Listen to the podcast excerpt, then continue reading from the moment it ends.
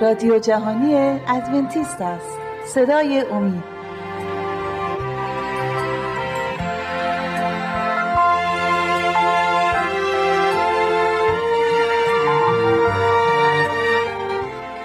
با سلام به بینندگان عزیز. شهباز هستم. قسمت دوم از برنامه گذشته رو ادامه میدیم مربوط به تندرستی و سلامتی. در برنامه گذشته درباره معجزات صحبت کردیم درباره تندرستی صحبت کردیم درباره اونهایی که مریض هستن چرا بعضیا شفا پیدا می‌کنن و بعضیا شفا پیدا نمی‌کنن صحبت کردیم. امروز می‌خوایم درباره این موضوع بیشتر صحبت کنیم و ببینیم خلاصه این موضوع چی هست. سوالی که پیش میاد اینه که وقتی که ما یک مریضی در کلیسا هست بین ما باید براش چی کار بکنیم؟ آیه هست در کتاب مقدس که ما رو در این درباره موضوع هدایت می‌کنه. میریم با هم دیگه به یعقوب. یعقوب پنج. رساله یعقوب باب پنج آیه چهارده تا 16 و هرگاه کسی از شما بیمار باشد کشیشان کلیسا را طلب کند تا بر ای برایش دعا نمایند و او را به نام خداوند به روغن تدهین کنند و دعای ایمان مریض را شفا خواهد بخشید و خداوند او را خواهد برخیزانید و اگر گناه کرده باشد از او آمرزیده خواهد شد. بله عزیزان این کلام خداست که به ما میگه ما باید چیکار کنیم در زمانی که یکی از عزیزان ما در کلیسا مریض باشه. کشیشان رو صدا می‌زنیم خطابشون می‌کنیم اونا میان و برای مریض دعا می‌کنند و به نام خداوند با به روغن اونو تدهینش می‌کنند و دعای ایمان مریض را شفا خواهد کرد. نمیگه شاید شفاش خواهد داد بلکه میگه شفا خواهد بخشید و خداوند او را خواهد برخیزانید و اگر گناه کرده باشد از او آمرزیده خواهد شد. بله. مگر اینکه مریضی باش مریضی باشه که مثل پولس رسول عیسی مسیح که سه بار دعا کرد که خداوند اون مریضی که داشت و ازش ببره ولی خداوند گفت پولس در ظرفیت تو من قوتم نشون میدم. پس اراده کرده بود که شفا پیدا نکنه. ناامید نشید عزیزان. من نمیگم که شما مثل پلیس خداوند می‌خواد که مثلا شما در مریضی باشید. نه خیر اینجوری نیست. شاید بعضی اینجوری باشه ولی خداوند قول داده که اگه کشیشان بیان و دعا کنن و به نام خداوند به روغن تطیین کنن مریض شفا پیدا خواهد کرد. و اگه گناه کرده باشه گناهاش هم آمرزیده خواهد شد. پس این قولیه که خداوند در کتاب مقدس به ما داده وعده ای هستش که ما می‌تونیم بهش تکیه کنیم و باور کنیم. و خداوند ما رو کمک خواهد کرد. خب ما می‌خوایم درباره اراده صحبت کنیم چون که ما بایستی اراده ما اراده خوبی باشه.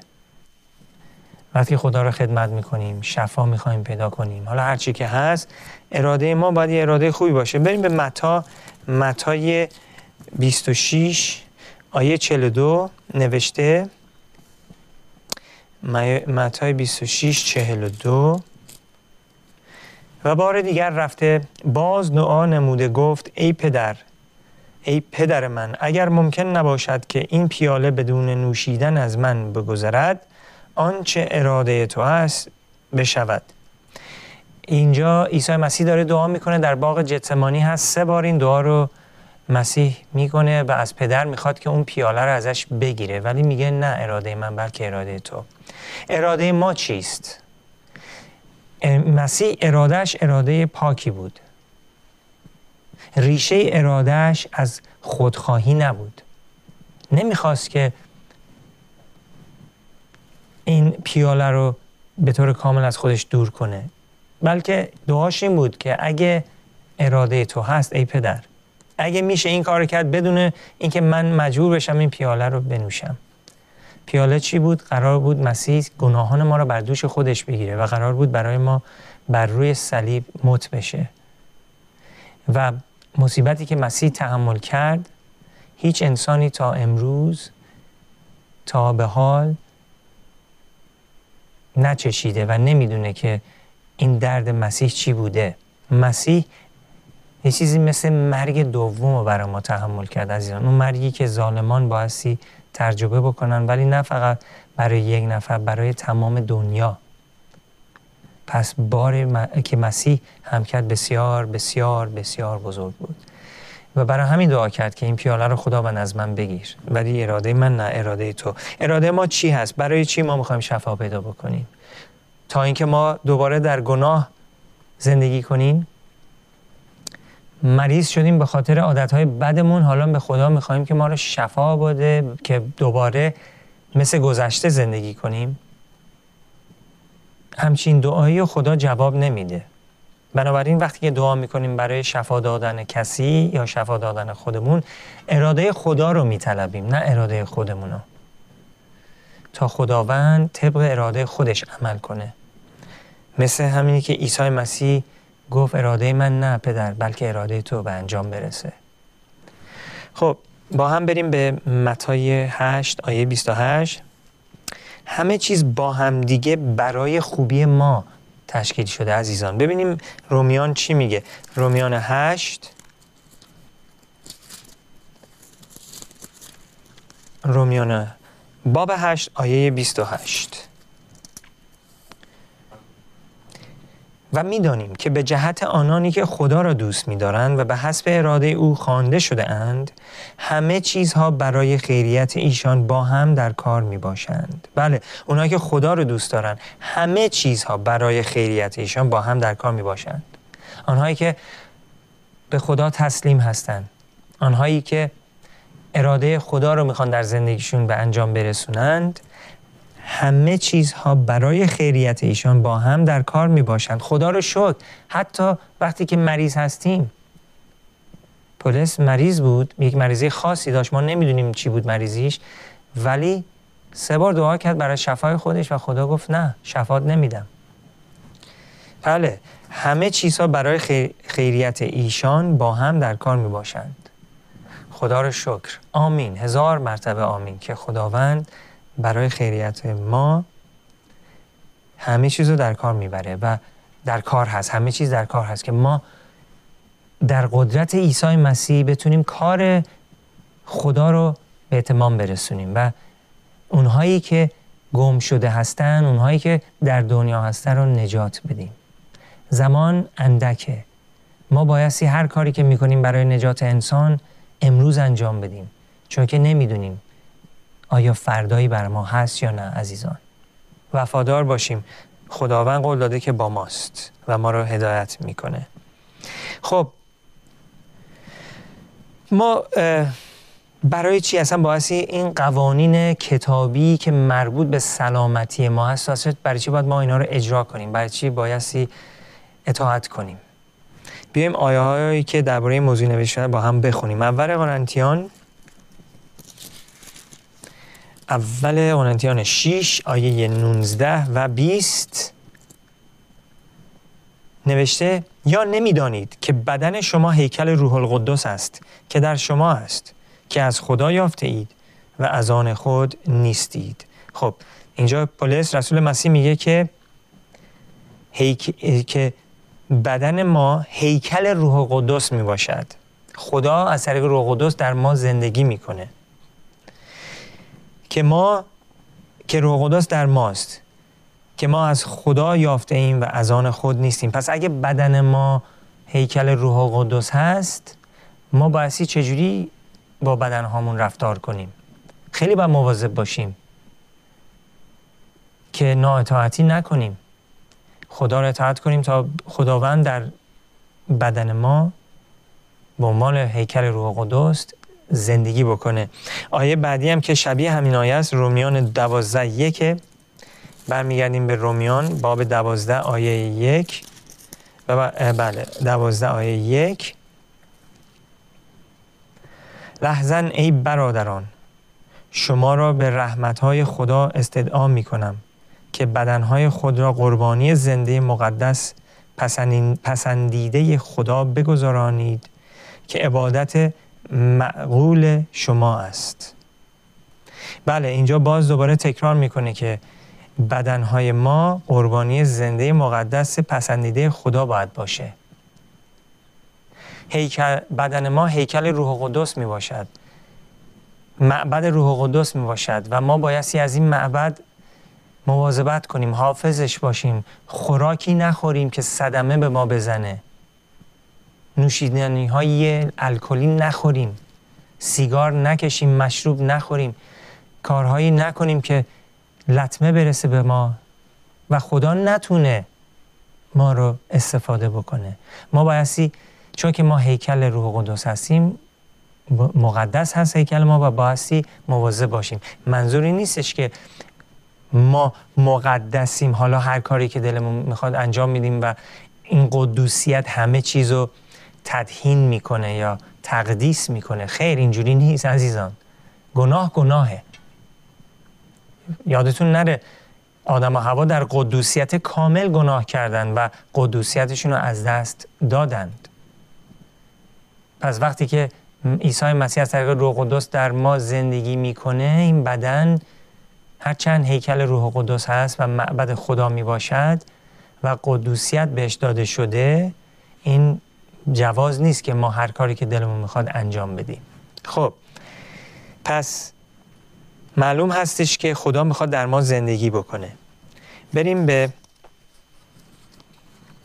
آیه های بعدی هم نگاهی بندازیم ببینیم خدا چی میگه. و اگر بدن خود را ما از بین ببریم خدا قول داده که ما رو در آتش جهنم از بین خواهد برد.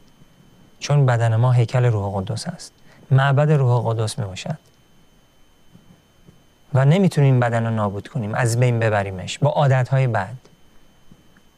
باعثی از عادت های بدمون دست بکشیم عزیزان. آیات های آیه, آیه هایی براتون من اینجا تدارک دیدم. می‌خوام بخونم. اول قرنتیان سه. برمیگردیم به اول قرنتیان. باب سه آیه 17 میفرماید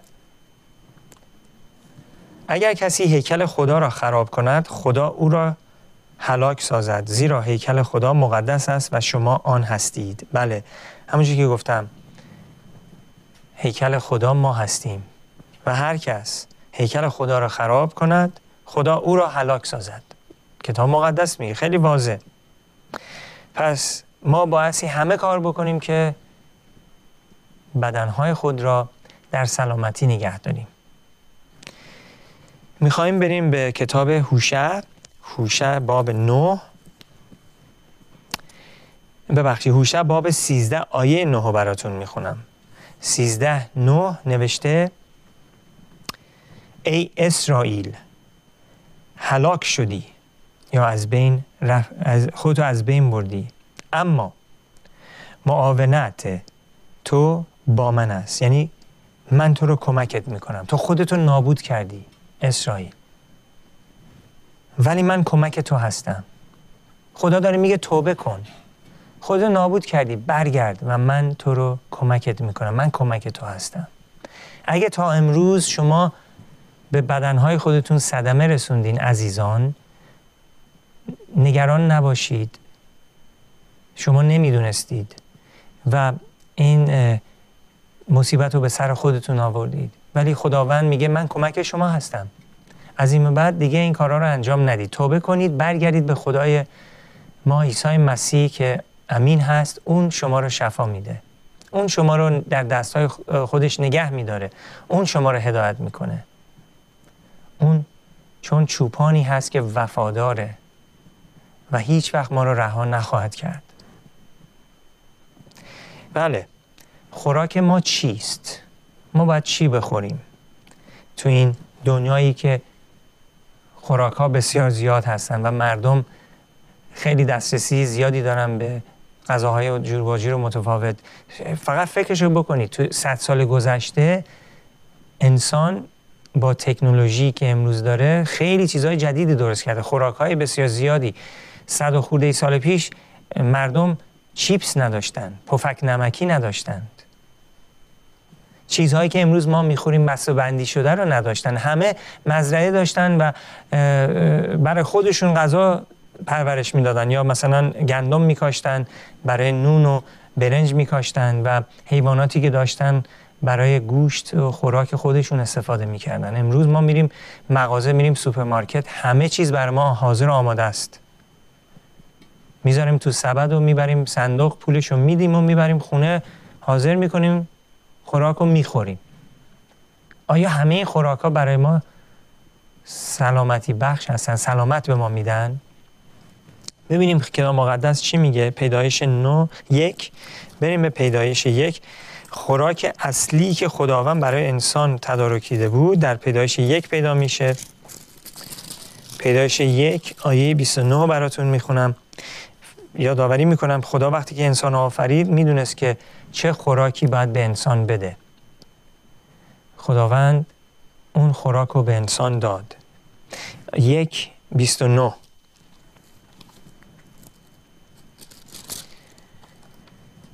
میفرماید و خدا گفت همانا همه علف های تخمداری که بر روی تمام زمین است و همه درخت هایی که در آنها میوه درخت تخمدار است به شما دادم تا برای شما خوراک باشد.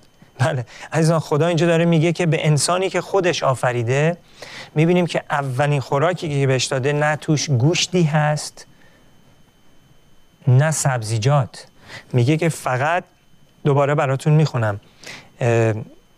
در پیدایش یک بیست و نه همانا همه علف های تخمداری که بر روی تمام زمین است و همه درخت هایی که در آنها میوه درخت تخمدار است به شما دادم تا برای شما خوراک باشد. هر چی که درش تخم هست خوراک شماست. خیار و گوجه فرنگی و گیلاس و پرتقال و هندمونه و همه این چیزهای جورباجی رو که خیلی مفید هستند خدا اینا رو به عنوان خوراک به انسان داده بود. بعد در باب سه پیدایش سه آیه 18 می‌خونیم. که خداوند اینجا به آدم هوا میفرماید میگه خار و خس نیز برایت خواهد رویانید و سبزه های صحرا را خواهی خورد. این بعد از گناه می باشد بعد از اینکه انسان گناه می‌کنه خداوند به خوراک انسان چیزهای دیگر رو اضافه می‌کنه مثل سبزیجات و اینا.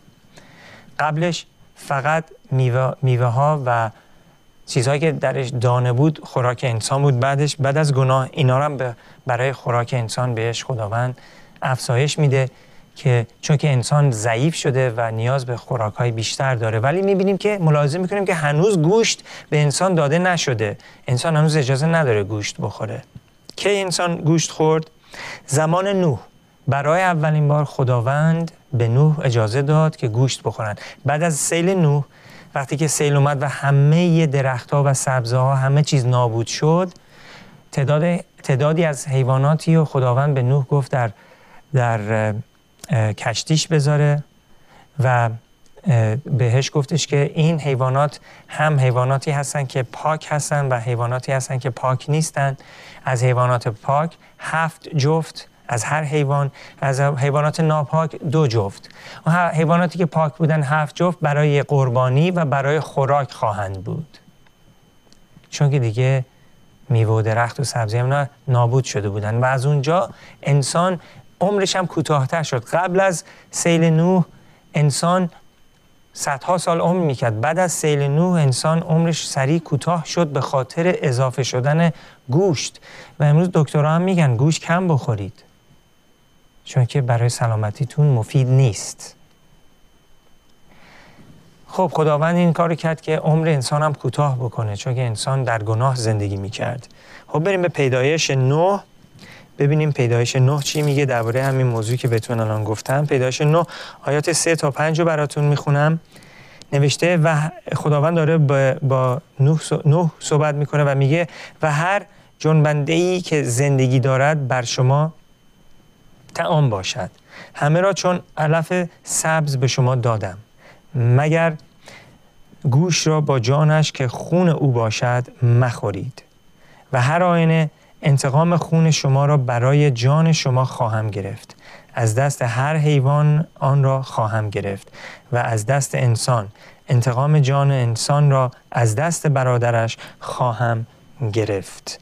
بله خب پس می‌بینیم که خداوند میگه که هرچه همه را چون علف سبز به شما دادم چی؟ هر جنبنده ای که زندگی دارد بعدا خداوند بهش, میگه که در, قبل از سیل نو خداوند بهش گفته که چه نوع از اون حیواناتی که پاک هستن بخورید و حیواناتی که پاک نیستن دست نزدید نخورید که بعدا در لاویان یازده خداوند قانون خوراک ها رو به موسا داد و موسا در لاویان یازده نوشت و لاویان یازده جزو کتاب مقدس می باشد عزیزان.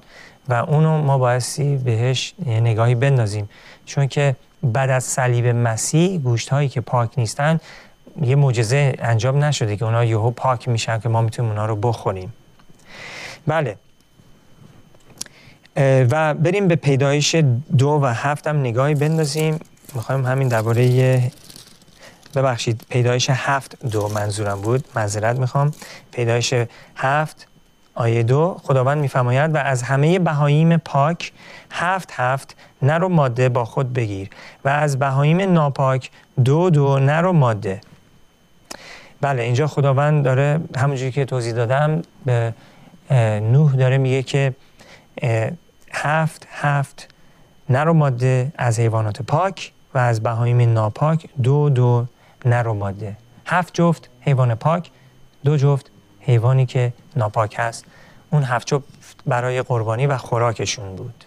بله آیه بعدی هم که می‌خوام بخونم از پیدایش هشت هست. هشت آیه بیست که میفرماید و نوح مذبحی برای خداوند بنا کرد و از هر بهیمیه پاک و از هر پرنده پاک گرفته قربانی های سوختنی بر مذبح گذارانید بله. پس می‌بینیم که اینجا از اون هفت جفت حیوان پاک استفاده می‌کنه برای قربانی خدا. می‌بینیم که از حیوانات ناپاک استفاده نمی‌بره چون که اونا برای قربانی اجازه نداشت اونا برای قربانی استفاده بکنه. و همینطور برای خوراکشون که خوندیم در در باب نو هم خوندیم که چه خوراکی دارن. بله عزیزان خداوند اون که ما رو آفریده می‌دونه چه خوراکی برای ما مناسبه و چه خوراکی برای ما مناسب نیست. و در کتاب مقدس خداوند به ما گفته پیشنهاد نکرده عزیزان فرمان داده. اینا پیشنهاد نیست که شما انتخاب کنین چی براتون خوبه چی براتون خوب نیست. لاویان 11 خیلی صحیح و خیلی مستقیم به ما میگه که از گوشت خوک نخورید. گوشت شطور نخورید.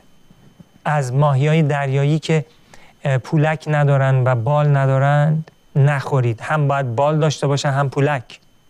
حیواناتی که نشخار می‌کنن و سم پاشون شکاف داره تنها حیواناتی هستن که ما می‌تونیم برای خوراک استفاده کنیم. خوک سم پاش شکاف داره ولی نشخار نمی‌کنه و برای خوردن ما خداوند اون, اون حیوان رو فراهم نکرده. خوراک نیست. بله عزیزان پس ما بایستی خیلی ملاحظه کنیم چه نوع حیواناتی رو برای خوراک استفاده ببریم. و بهترین از همه اینها خوراکی هستش که اصلا گوشتم نخوریم. چون دکترها امروز میگن که اونایی که گوشت نمی‌خورن تقریبا دوازده سال عمرشون طولانی تره و با سلامتی برتر زندگی می‌کنند. بله خداوند ما رو گیاهخوار آفرید. تمام سیستم بدنی ما نشون میده که ما برای گیاه خوردن آفریده شدیم. ما مثل حیوانات درنده نیستیم که اونها دندونهایی دارن برای پاره پاره کردن گوشت و استخوان.